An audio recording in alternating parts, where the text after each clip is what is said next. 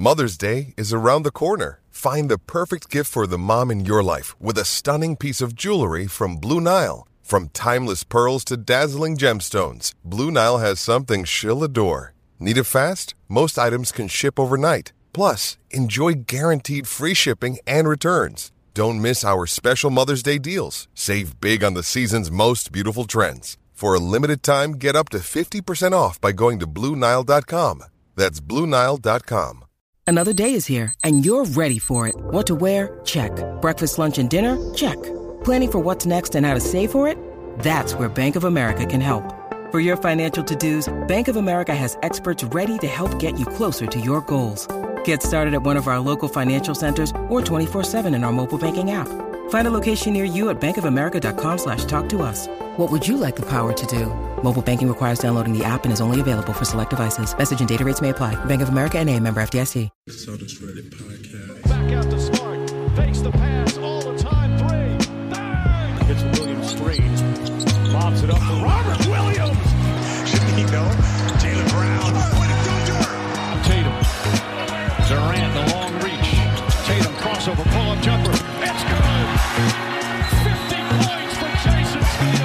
Hello and welcome to the Celtics Reddit podcast. Ben Vallis here. Thank you for joining us. Hope you're doing well. We've got an awesome guest on this one, Matt Pennie, a regular contributor to the Athletics Game Theory podcast with Sam Vecenie. He played college ball at UMass between 2005 and 2008 and is currently the director of basketball operations at Three Step Sports. We asked Pennie what's going on with what is currently a pretty disappointing Celtics team. We also ask about his early career in sports and assess some very spicy draft prospects the Celtics should be looking at. Wayne Spooney is, of course, on the call as well. And without any further ado, here's Matt Pennie.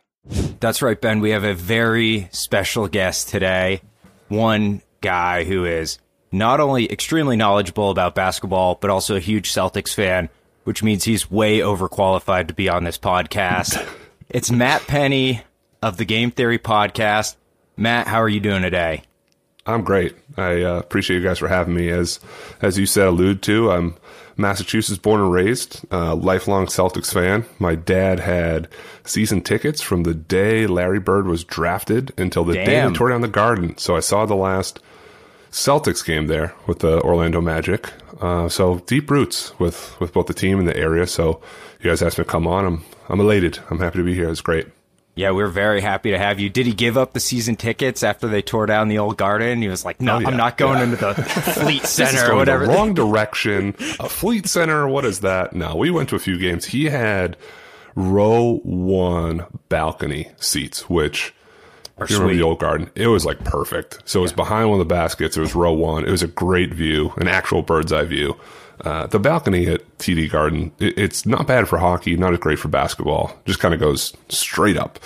Uh, that before it was kind of set up where you're on top of the the court, and I think that's what kind of made the garden so special. That and lack of air conditioning. Yeah, right. The, the the Boston charm that we had for opposing teams. and fans. component. Yeah. It's hot in here. Yeah, it's kind of our kind of our shtick. And uh, if we're on for long enough, Ben will be saying that about his attic because he's in Australia where it's currently summer. So gets a little bit of that Boston Garden charm from where he's I, I can't, podcasting I can't, from. I, I, can't get away from Australians. I have Sam. Vecenie and Game Theory in, in Australia. The recording times are always crazy. Uh, I have you here. This is uh, a nice blending of both worlds, too. Well, we can't be escaped. We're gradually bleeding into the Celtics and NBA basketball world. It's coming in hot. yeah, that dude on the, the Spurs last night who almost passed the game to us, which was very nice of him, is uh, Australian, I believe. But Not a proud Australian moment. but I digress. Uh, but nonetheless, so if you're listening to this podcast and you're not familiar with Matt, he is, like I said, on the Game Theory pod. His expertise, I would say, is college basketball and scouting and really the NBA draft. And you guys tend to focus your pod on the younger guys in the NBA. Um, but you aren't like one of our normal guests in a lot of ways, right? We've had a lot of Celtics beat writers on whose entire job is covering the Celtics, and they've been doing that for quite a long time. So you actually have a unique path to basketball media, and like you said, while you're on before we uh, turn the before we started recording, while you're on an athletic podcast, you don't actually work full time for the athletic, right? So I don't know. Yeah. So why don't we let's run through your background a little bit. I mean, Sure. Probably the most important accolade you have is that you share an alma mater with me, and that is the oh, University of the. Massachusetts. yeah, absolutely. The flagship. and I refuse to say at Amherst. All right, you can say Never. at. Oh my gosh, that, that's like my pet peeve. You don't say Indiana Bloomington. You don't say Notre Dame South Bend. When people say, Exactly. "Oh, yeah, I went to UMass," which one? I'm like, stop. I didn't. I didn't say Dartmouth. I Didn't say Lowell. No disrespect, Boston. great places. Friends went to all of them. Yep. Amherst. You, you don't have to say Amherst, but yes, beautiful place. Um, so, uh, if if folks don't know, you actually walked onto the team. So, how did you end up at UMass? Uh, because I'm sure if you were good enough to walk on at UMass, you probably had offers from D2, D3 schools. Or so, what what was that decision like? It was uh, it was interesting. So I, I was a late bloomer. I played junior varsity basketball as a junior, a true junior on junior varsity. Me too. Uh, uh, there you go. We're bonding here in real time. So I was about six foot three at the time, just just late to kind of figure it out. And by the time I was a senior, I was about six four and a half, maybe closer to six five. And I didn't play AU basketball. I didn't play on the grassroots circuit. I missed half my senior year with an injury, or maybe eight games or whatever. So I had some Division two and three interests, just because coaches would come see somebody else and be like, "Well, who's the the tall, skinny kid who, um, you know, is, is is over there shooting threes and not playing defense?" Uh, but that said, my my high school coach had a relationship with the coach at Emerson, so I thought I wanted to get into sport broadcasting. Thought that'd be a place that I could play at and also go to school at. And then late in the process, I said, I, I, I don't know if this is necessarily for me. Uh, I wanted to go to UMass. I, I wanted to major in sport management, which is a, an unbelievable program, top five in the country, and, and just kind of put the basketball dream aside. So I, I get to campus. I'm a freshman. And after about three months of eating little Debbie snacks and, and Velveeta for consecutive days, said I, I, I, I can't do this anymore. I'm I'm not this person. So I went to the basketball office and I volunteered to be a student manager for Steve Lappas and his staff. So for a year for them, I just helped with practice, whether that's cleaning up wet spots on the floor or doing laundry, filling up water bottles. And it, it was never a, a thing for me where I thought it was a job too meaningless or too small because it gave me access to coaching. I thought maybe I want to coach and uh, I'm in this space. I'm developing great relationships. The end of that year, that staff gets fired. And Travis Ford comes in, who's this hot coach from Eastern Kentucky who played at Kentucky. And within a week of him being there, he named me head manager. So I, I, I didn't, again, I didn't have any like delusions that I was going to walk on and I didn't want to disrespect him for giving me this chance. And I thought it was really like I could be his right hand guy, uh, a liaison to him kind of on campus and, and coach down the line. But you have that itch, right? So like I was, yeah. I was always playing and, uh, yeah, I live in Southwest. So I live in Patterson. So when when it ended, when practice ended, I'd go to the dining hall and then I'd go play at Boyden, which is the athletic center, or the Horseshoe in Southwest until they turned the lights off, and just kind of stayed ready. I didn't like think that I was going to miraculously get called up to do anything. But fate would have it, he wanted to have his own players, so he's literally running guys off the program, off the team. He brings in six transfers. I mean, do the math, he needed some bodies, and then by the time the summer rolled around, he's running camp, and I'm in really good shape. Uh, I've now grown to six foot seven, which I could have used in high school to go somewhere else. So I was a six four manager, and now I'm a six seven kid who can shoot it a little bit, warming up before they start going, and be like, he he might be something. So I played some five on five. I worked in some drills. Uh, the school year starts. I'm still head manager, and there's walk on trouts. I didn't want to even try out because I, I didn't want it to come off as disrespectful to him for what he'd afforded me the, the first couple months. Right. Seven guys showed up. Um, not a math major, but I know you probably need one more to play fours. And, and that's when I just turned it on and hit some threes, dunk, talk some noise. And uh, Coach Ford after sat me down with the managers and said, we don't want to lose him as a manager. I'm going to ask him to walk on, but if he screws up, he's back with you guys. And it went nuts. It was like a, a movie moment. Like, you did it. You made it. And uh, I was fortunate enough to play. I walked on my junior year. So I played my junior year, my senior year. Then my senior year is winding down, and the coaches say, you know, your, your clock, you actually have five years to play four. You can come back and be a fifth year and be a grad student. I'm like, this is awesome. Like, I get to do senior year again and come back and, and play at UMass. And it was uh, one of the best years of my life. I was fortunate enough to be named captain. Uh, I met my wife the last month of school.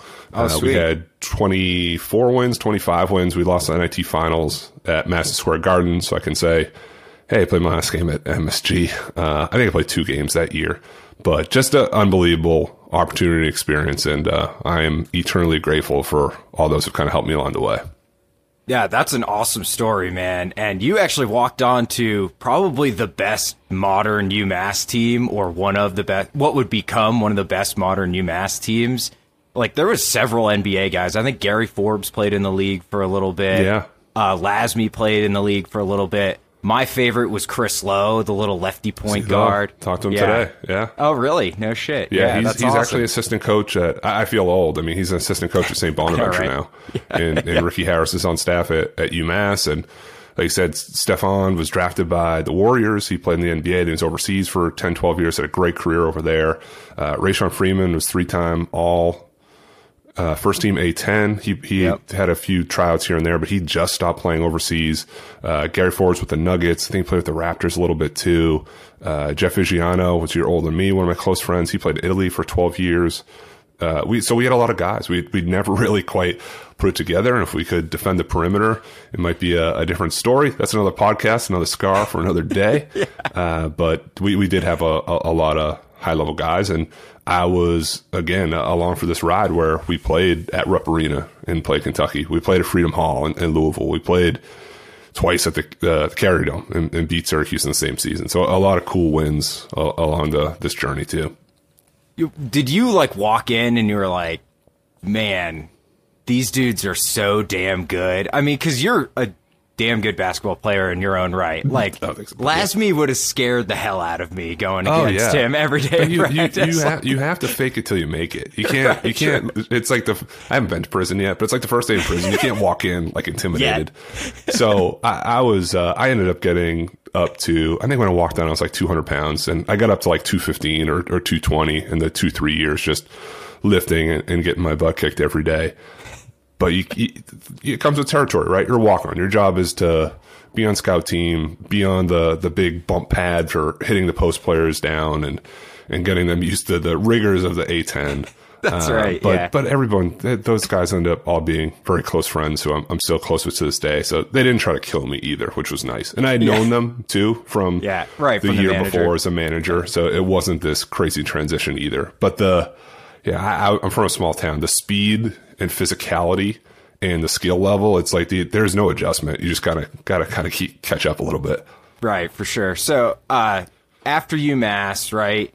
How did you stay involved in ball? How did that lead into what you're doing now? And you know, in the words of Office Space, what is it you say you do here? What What are you doing now in basketball? Uh, I'm, I'm also trying to figure that out. So when I was ending at UMass, Adam Ginsberg's an assistant coach there was one of, my, one of my mentors, still is to this day, and he actually kind of helped me walk on a little bit because he was at Northeastern. I went to a Northeastern team camp as a rising senior, had a good game, so we had like a little bit of a connection, not really, but he asked me, said, "What do you want to do?" I said, "Probably coach." So he picked up the phone and called John Carroll, who was at Northfield Mount Hermon Prep School. And I went there and I, I finished my master's degree at night at UMass. And the team at Northfield were top five in the country for three straight years. We had 20 Division One kids.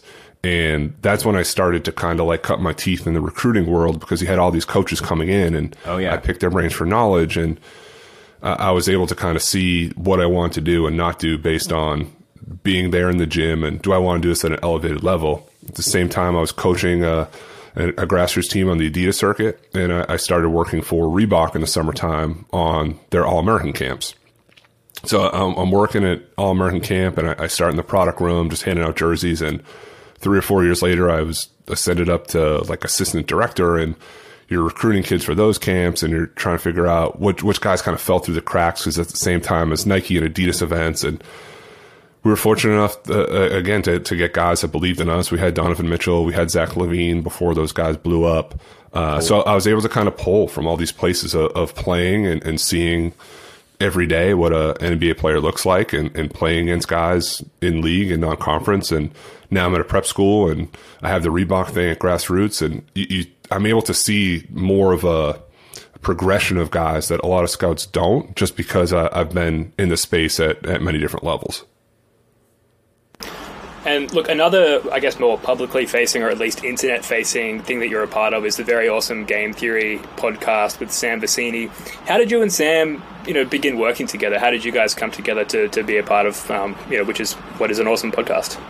Thank you. It's uh, similar. It, it's people helping people. It was Yeah. so when Reebok ended, I ended up going over with my boss to Under Armour, which I've helped run their events the last six years, and the pandemic was what I don't know when it started. It's still going on, but let's say 2019. And yeah, I um, think that's right. I hope so. Uh, so it's March. I was actually watching UMass as, as they, I don't know if you remember or, or care, but they were warming up for the A10 tournament. They pulled them off the court. It's like, no, Yeah. everyone's positive. So that moment, my job kind of paused for a year because when you run events, you can't have 200 team events and fans when no one can leave their house. So I was home. I was I was furloughed. I was on unemployment. My son was one, one and a half, and one of my roommates at UMass, Dan Cutler, had a relationship with Sam from just Adidas events and Adidas Nations, and, and Sam going out there and said, "Hey, I, I think you should connect with this guy. Uh, I, I don't know where it leads. Maybe do some consulting stuff. Maybe work on some scouting stuff together." And I, I kind of pushed it off for a few weeks because not that I was down the dumps, but like, what am I going to do with with this guy who's at the Athletic and I'm at home watching my son all day? So uh, we finally get on like a three way call, and he's just picking my brain. We're just talking hoop. We're talking grassroots guys, and at Under Armour, we've had a lot of high level guys come through that were top picks, like DeAndre Ayton and, and Markelle Fultz, and recently Jalen Suggs and, and Anthony Edwards. So we're, we're just we're talking about these guys, what I like, what I don't like, a little bit of their background story. Conversation ends and it's winding down. He's like, "Hey, why don't we um do you want to record a podcast next week? I'm like, yeah, sure. Sounds good. Love podcasts. So we hang up and I call Dan. I'm like, what the hell did you get me into? Like, I don't know what a podcast is. I don't have a microphone. This guy's going to be like, gotcha, like Jim Rome. Like, well, what is that guy doing off the court? What, what, what are his vices? Like, uh, does he smoke? It's like, I didn't know what I was walking into at all. Sure. Um, so I was really nervous because I, I didn't, you, you hit record. You don't know what you're walking in, like what this thing's sure. going to be. Yeah, you don't have editing so- power, right? Yeah. no, and Yeah. When when you have access to these kids at, at a young age, you you also have their trust too. And I didn't want to disobey any trust I built up with their programs, their families, whatever. So you walk a fine line. And uh, Sam was good. He he threw me a, a couple fastballs, but I, I choked up on the bat and was was ready for some of them. And we ended and said, "All right, that's great. Do you want to um, do this again in two weeks?" Like, uh, I guess, like, I have nothing else going on. So, two weeks later, we did another one and spaced it out a little bit. And now we're on kind of draft cycle number three, which is kind of nuts when you think about it. Yeah, amazing. Love a good podcast origin story. Uh, I want to shift now to the Celtics a little bit if we Oh, can. let's do it. And at the end of really one of your recent Game Theory podcasts where you discuss the Celtics in depth, you ended it by saying, quote, it will get better. so my question is, will it actually? And how do you see it getting better, if at all? Internal development, deadline deals, is it going to be next off-season or all of the above? Like, well, what's the pathway here? Because it keeps me up at night, if I'm being Yeah, honest. we should have recorded this yesterday before the Spurs game. And I I'm know, watching it. that. I- I'm rooting for Jaylen Brown to score at the end. I'm like, please let this be positive. He misses Yes. it. And I tweeted it too. I'm like, this is just, this is fate. This is perfect. Uh, I, I think it's a little bit of everything. Like you said, I, I think it's internal improvement. I think it's some deadline deals. I think it's some next offseason stuff. We talk a lot about sample size on game theory. So when a guy's a, a shooter, say he takes 53 point shots, if he hits 26 of 50, we don't tout him as a shooter who shoots 52%. You need to see more. You need to see 250 shots, 300 shots. I still feel like that it's a little bit with the Celtics because you have all these guys in new roles. Brad Stevens is in a, a new role in the front office. Ime Udoka is in a new role as a head coach. And, and even Jaylen Brown and Jayson Tatum are in these new leadership roles where you don't have the kind of security blanket of a Kyrie Irving or Kemba Walker, who's the forward facing kind of anchor star that gets the brunt of uh, criticism, controversy, whatever it may be. So it, it's going to take a little bit of time. I, I that said, I, I don't anticipate Celtics making any like really major moves. I, I heard Brad Stevens on the radio this morning kind of say, Yep. "We'll make them if it's right, if it's right for the team. We're not just going to do something crazy to do it." Uh, so I, I'd be disappointed if they did nothing. Uh, I, I know it's bad. It's it's a very tough watch, as as you guys understand. A lot of my friends and family you know, my dad watches every game and, and texts me something wild afterwards, but I don't want to completely hit the, the panic button yet either. It, it's early. It, it's not good. I mean, we're in 10th place, but it, it's still early in the year. Yeah, I made a very so you remember that little run where our defense looked awesome, uh, and No. Brown was actually out. No, yeah, like I, it was like three. Feels like weeks, a and I was like- Yeah, I was like, if the, our defense is this good, we're winning fifty games, and then we went like 50 four would and be nine. great.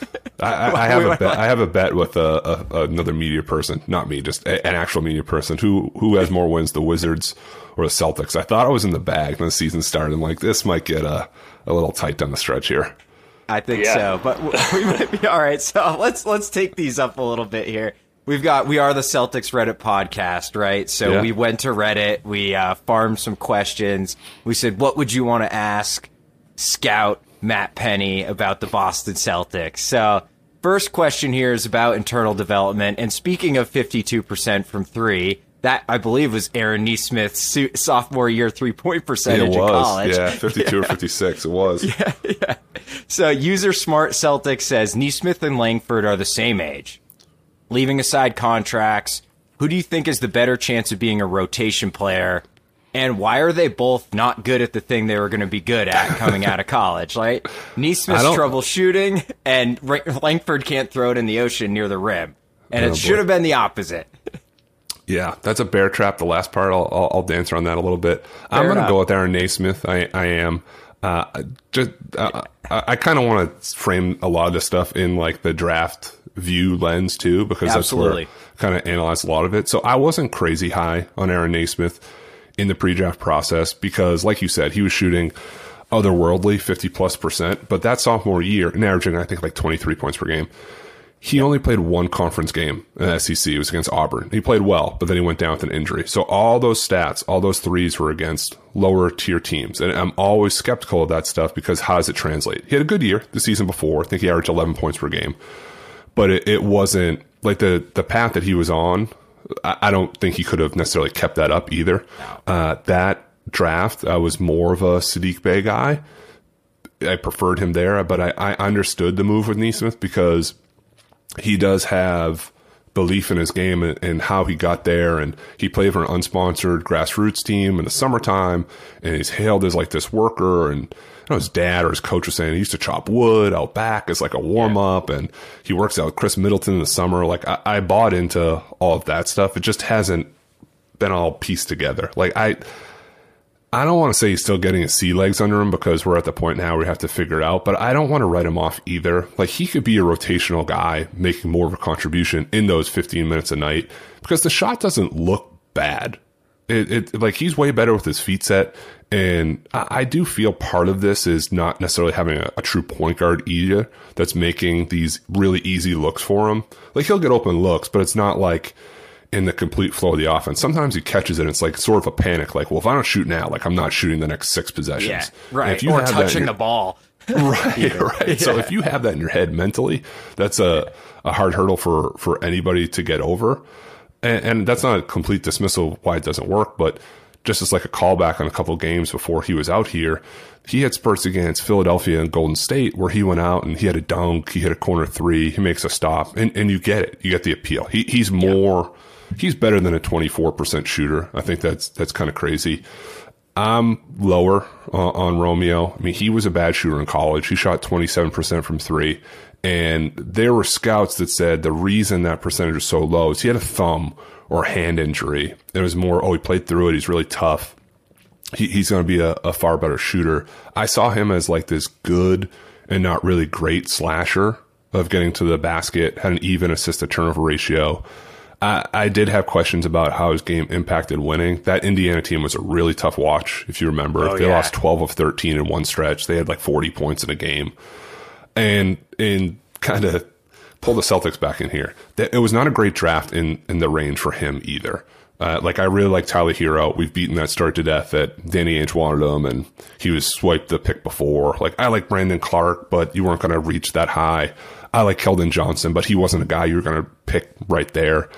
The the pick for Romeo at least felt at the time that you were taking a flyer on a top ten guy out of high school that that may have played through injuries, and and now he's going to make it work and he hasn't. So I, am not super high on those guys. I, I, would say more Nesmith. I hope that wasn't a, a complete doomsday analysis.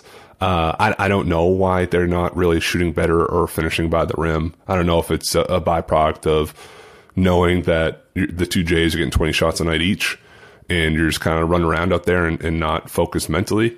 Uh, but still, still more to be seen. They, they got to get some minutes too.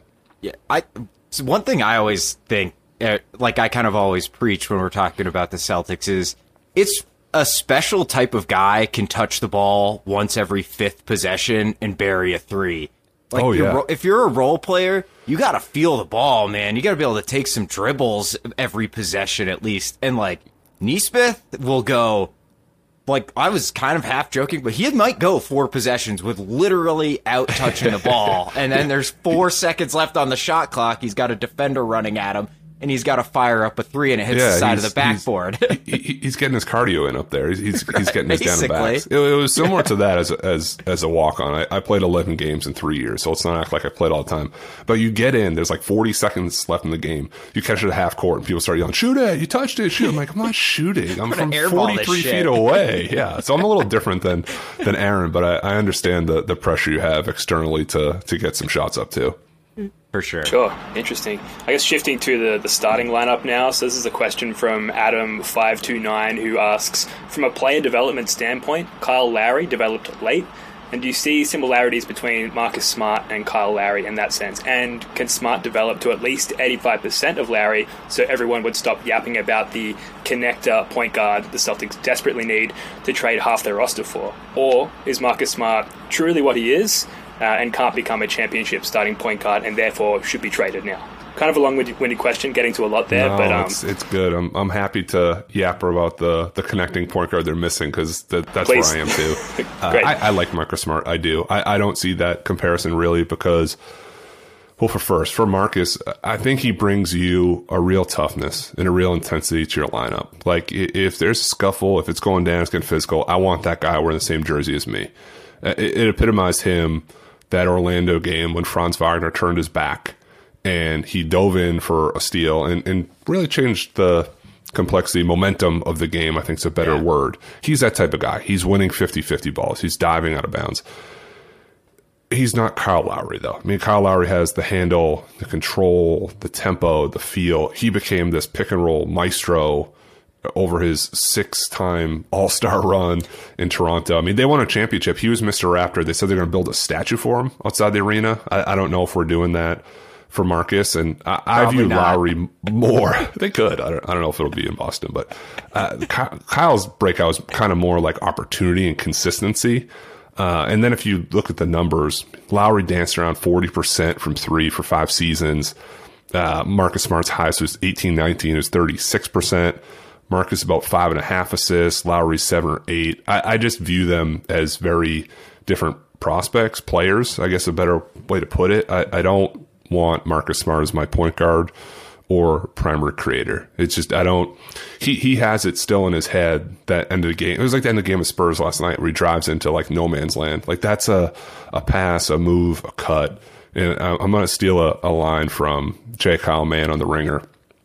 And I, I, I told him today I was going to steal this. So he he just talked about Jonathan Kuminga, and he had this line that was so crazy. He said, "Is he a chef or is he a patron? Are you eating the food or are you making the food that you eat?" I said, "That's wild, oh. but makes like a lot of sense. Like I don't know who the actual chef is for Celtics. There's a lot of people that can sit at the table and eat, which is great, which is a skill. You need to eat the food, but I don't I don't know who's cooking it. Um, I, I wouldn't feel super confident necessarily if it's Marcus Smart."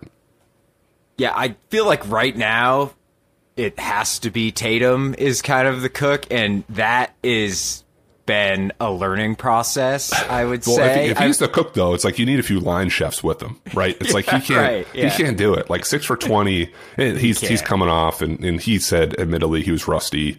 He's like, I'm not nervous, but I was a little anxious. It's like, okay, you were nervous. We That's can all get nervous. It, it, it's okay.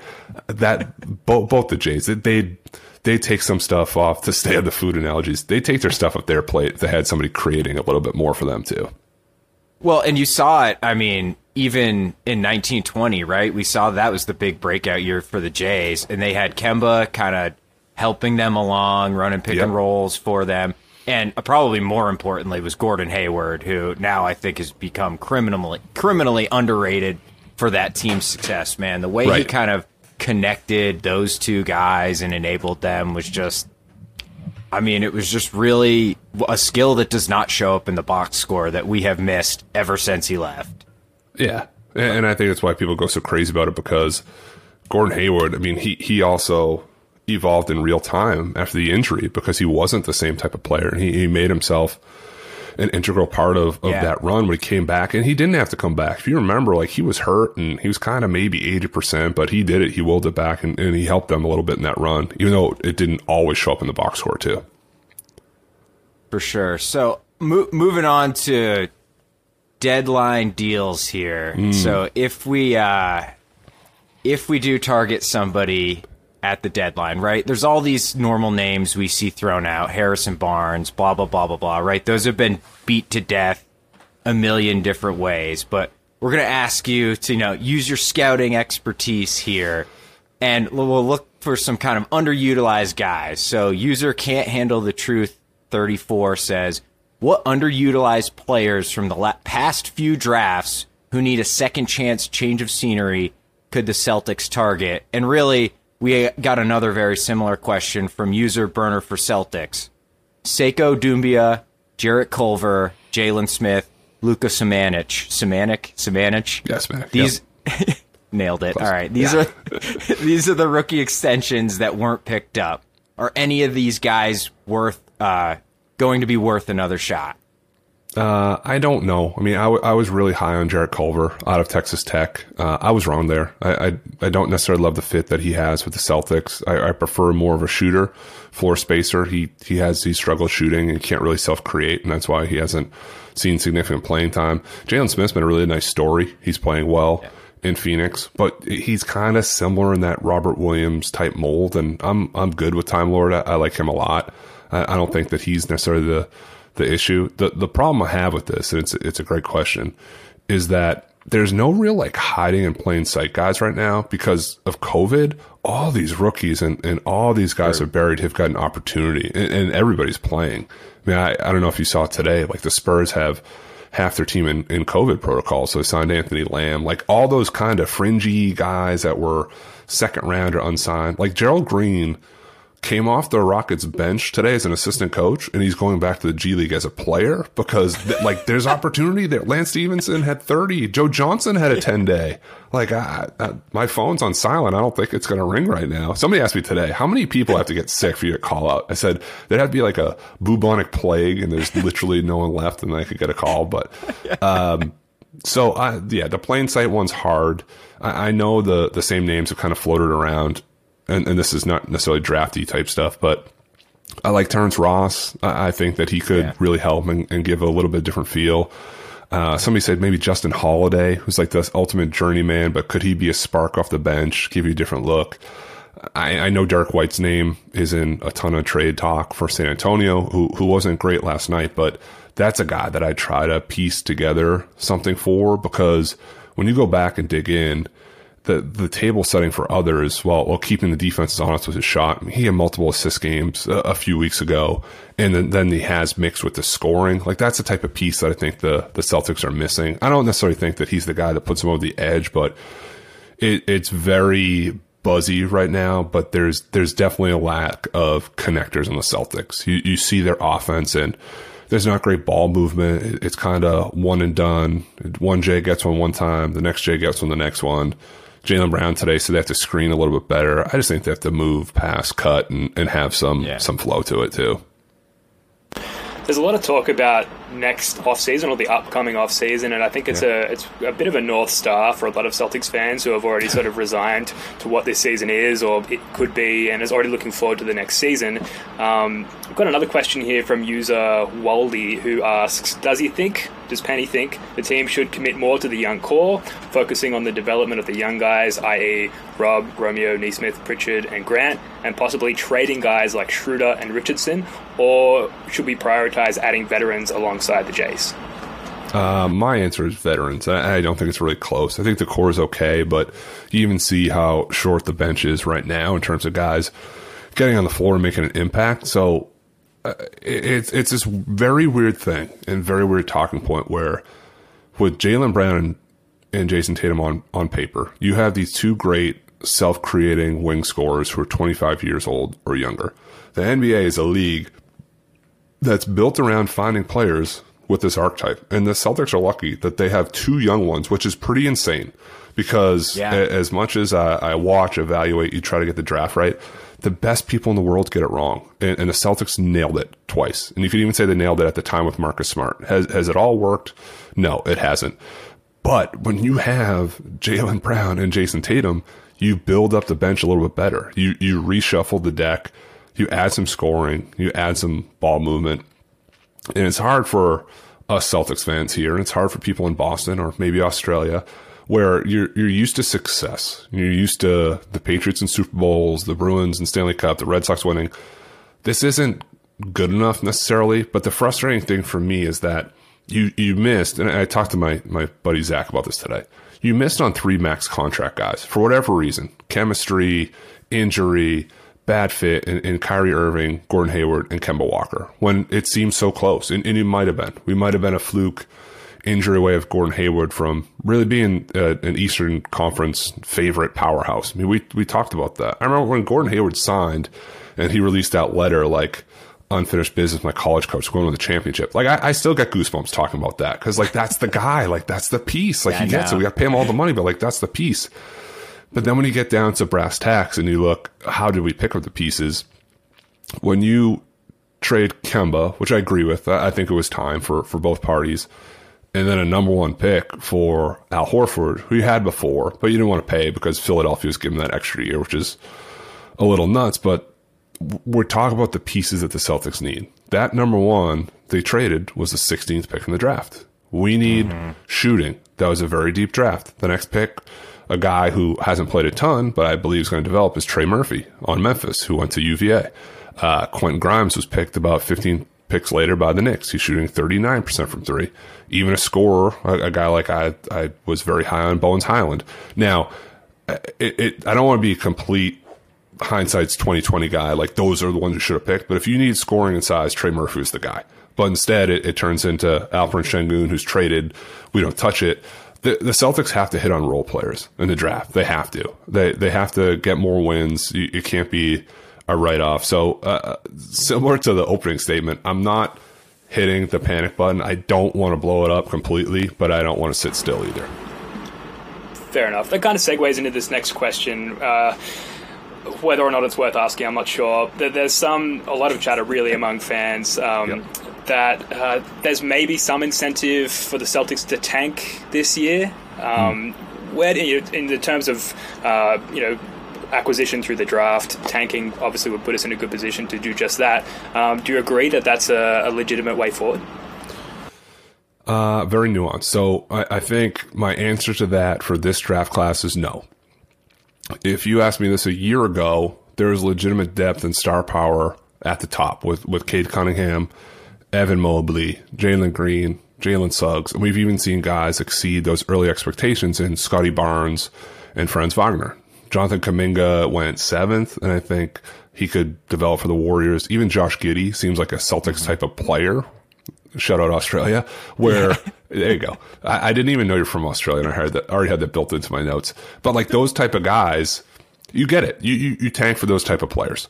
Right. This class right now is not that deep of the elites at the top. They're mostly people right now on mock draft boards have some top three order of Chet Holmgren from Gonzaga, Jabari Smith from Auburn, and Paul Banchero from Duke.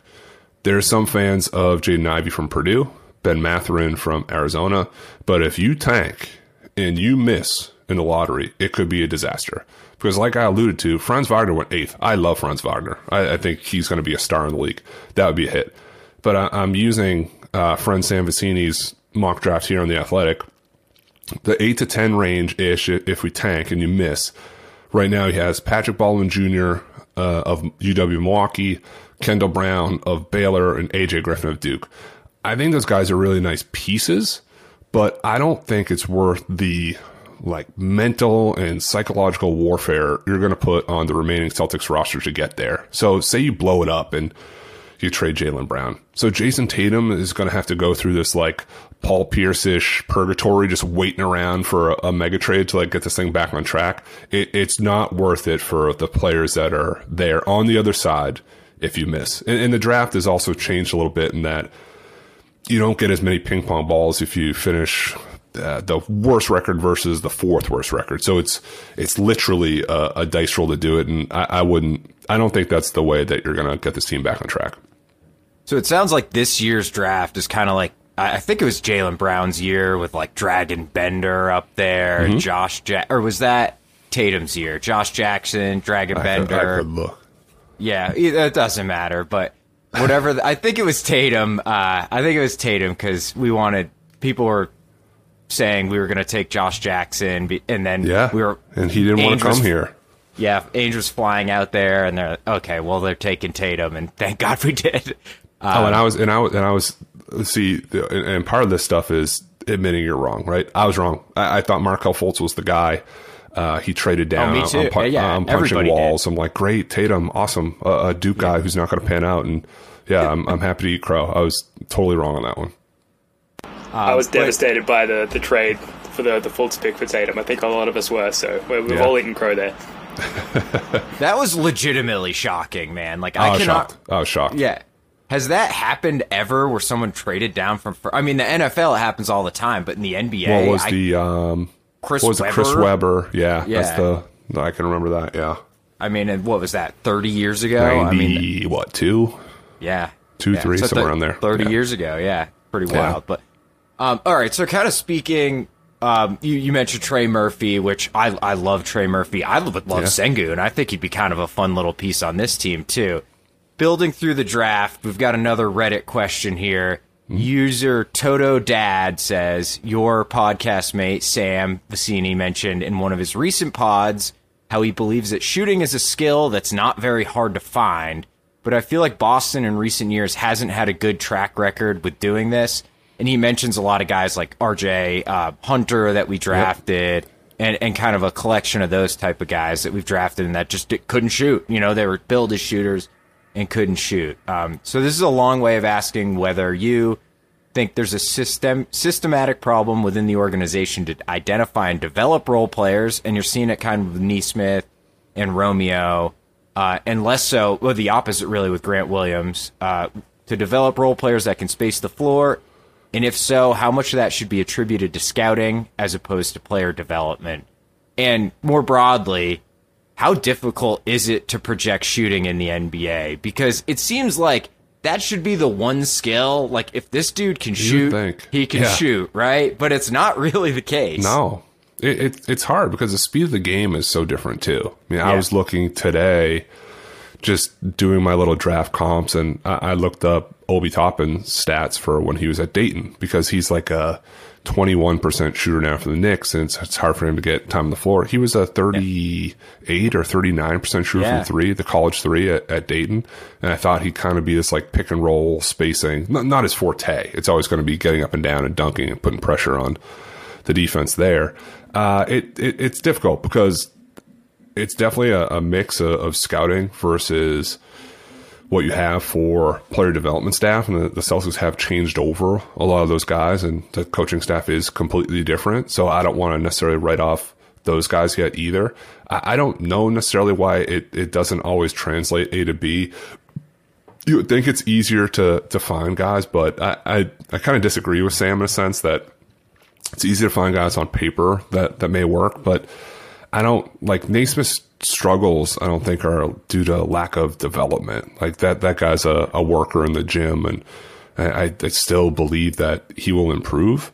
Uh, I don't know if it's identifying different free agents. Uh, I don't know if it's it's guys that want to come in and like he says all the time that you can get shooting, but it's hard to necessarily like improve it all the time, and, and you don't know to to what rate and, and what that looks like. And it's a lot easier to shoot in an empty gym at the Auerbach Center when nobody's there versus you're on the road at Madison Square Garden for the Knicks. Right. So I I don't have a great answer for that. I, I unfortunately I don't go to practices, so I, I can't really tell you the behind the scenes stuff. Um, but it's not it's not whiffs. But what really turns the knife is again, the shooter you needed, we drafted. His name is Desmond Bane. He's on uh, the Memphis Grizzlies. He is a superstar. Uh, he is a legitimate number two on a, a team that's going to be a wagon for years to come. So that's the kind of thing that uh, that that keeps me up at night. My friends have told That me is- I, I have to stop talking about him because that's the guy. That's like the girl you were supposed to meet up with on Tinder and your car got like a flat and or something like you know what I mean? You missed the date. and it's oh, not a movie. It's not a movie. It's not Yeah. like Hitch and you know somebody else. You went to the wrong apartment. Like this is real life. Like no, you have a flat. Like you're not going there. You, she just ma- texts you like you're an asshole and never responds to you again. You have no service, so the text doesn't go through back. Let's do a complete 180 then, because we're getting close to wrapping up here. Um, Pennie, we do uh, occasionally we do these like fan therapy episodes where we just like all get together, largely unscripted, and just like talk it out to try and make ourselves and the fan base feel better about the current state of the Celtics. So along those lines. Let's talk some positives here. So, I want to hear from you maybe some long term things that the Celtics and their fans should be excited about going forward. We talked about the Jays, obviously, something to be very much excited about. Uh, what else might you throw on the pile there? Man, if they won Oh, last that's night. a you're, heading in the, no, I'd say you're heading in the right direction. Uh, despite losing last night, I, I thought the comeback against Orlando was like there was a little bit more fight at the at the end of games. So there's been a lot of games this season where I don't want to say they quit, but there's just a, a lack of focus, a, a lack of effort. I, I think those guys are going to turn the corner. They are. Jayson Tatum. I mean, like Jaylen Brown was doing the one man band thing here for a while, and he, he took 36 shots because someone had to shoot the ball. And I, I think some of his looks will be easier. And, and last night against the Spurs, he had some shots where it's almost like he forgot Tatum was there and he was still doing the moves from like the games when he was out. Like he had a, a, forced like one foot jumper and he ran into three guys. So he'll he'll get better. I, I think his his looks will improve. And I, I think it's also something to get excited about that I don't think Brad Stevens is is happy with this. I, I don't think Ime Udoka is happy No. with this. Uh, they're not going to roll over. They're going to either light a fire under guys or or move guys, and that's the way as Celtics. I'd argue we have to do it because it's hard as like people talk about blowing it up, right? Let, let's tank, let's blow it up, let's get a free agent. It's hard to get free agents like marquee ones in Boston, and when we do, like we overpay, and you overpaid for Horford, and it worked, but that's not a guy that necessarily now is going to be a person that changes the the course of the season. So uh, it'll get better as you, you make some tiny trades here, some veteran plays. You, you hope that the efficiency approves of Tatum and, and Brown. And stay positive. Robert Williams is a steal. That contract looks fantastic.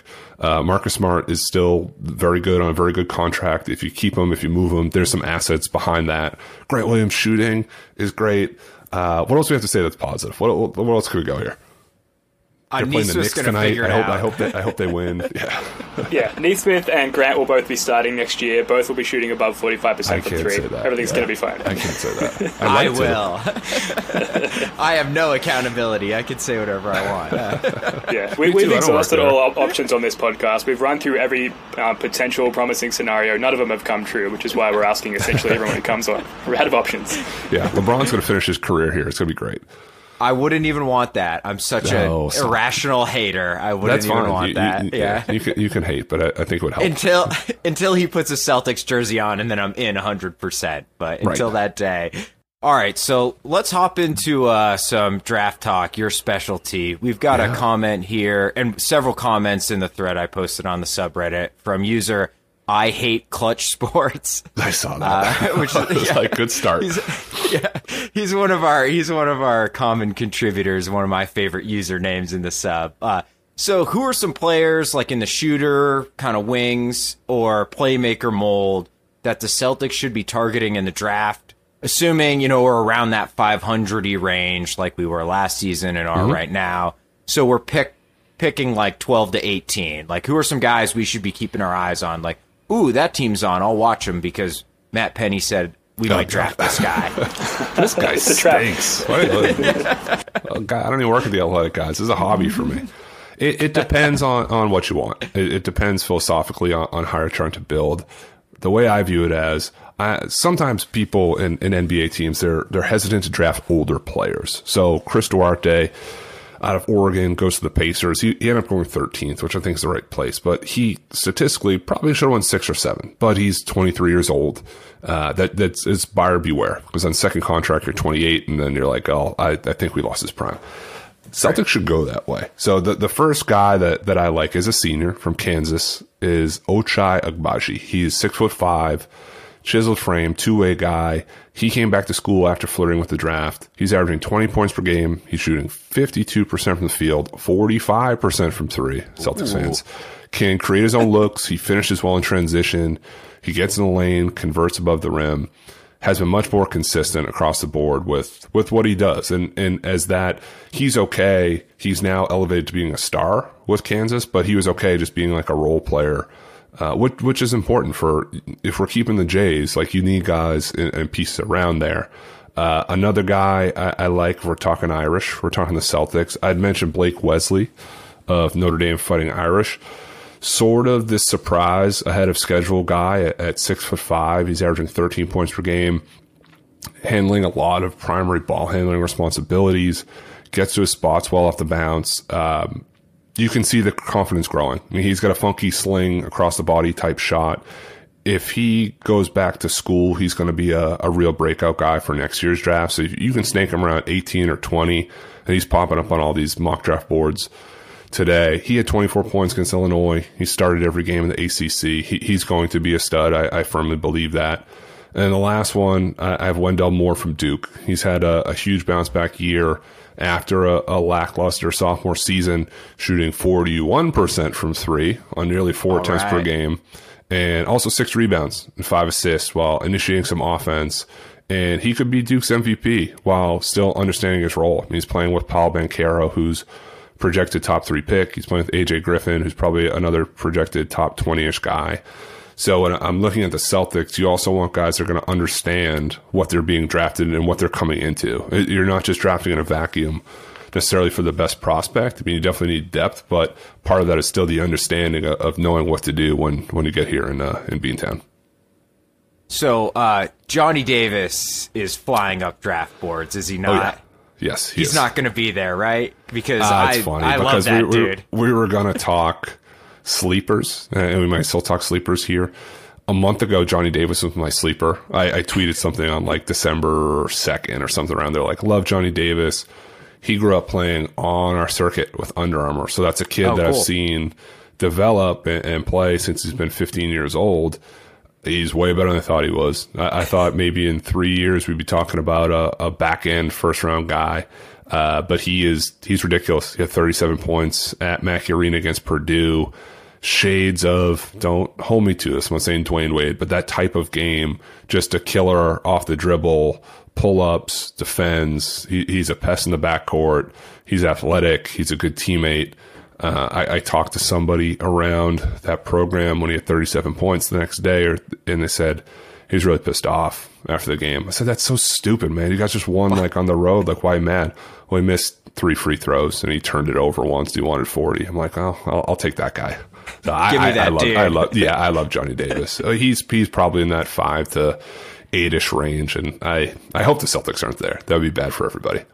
I know it really would be, but you know, yeah, we'll see.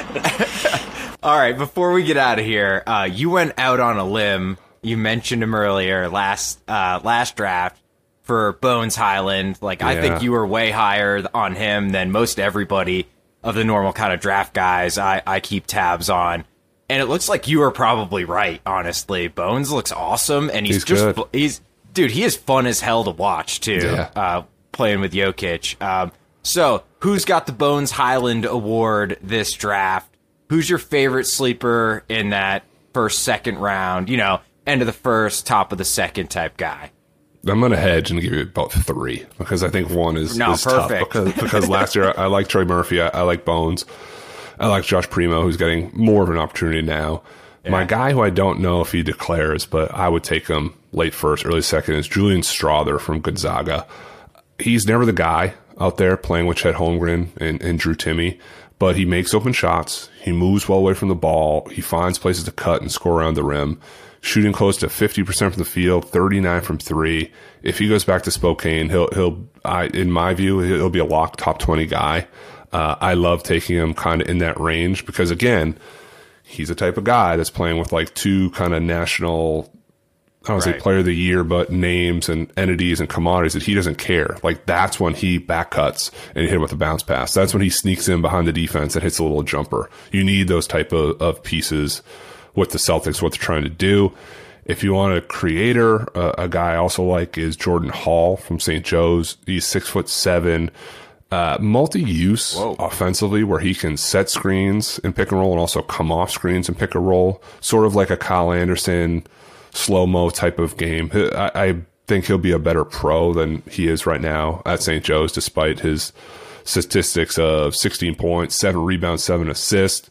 And my last one is Julian Champagnie from St. John's. He's averaging 21 points per game, seven rebounds. He had 34 points and 16 rebounds last night against DePaul. He's shooting 44% from three.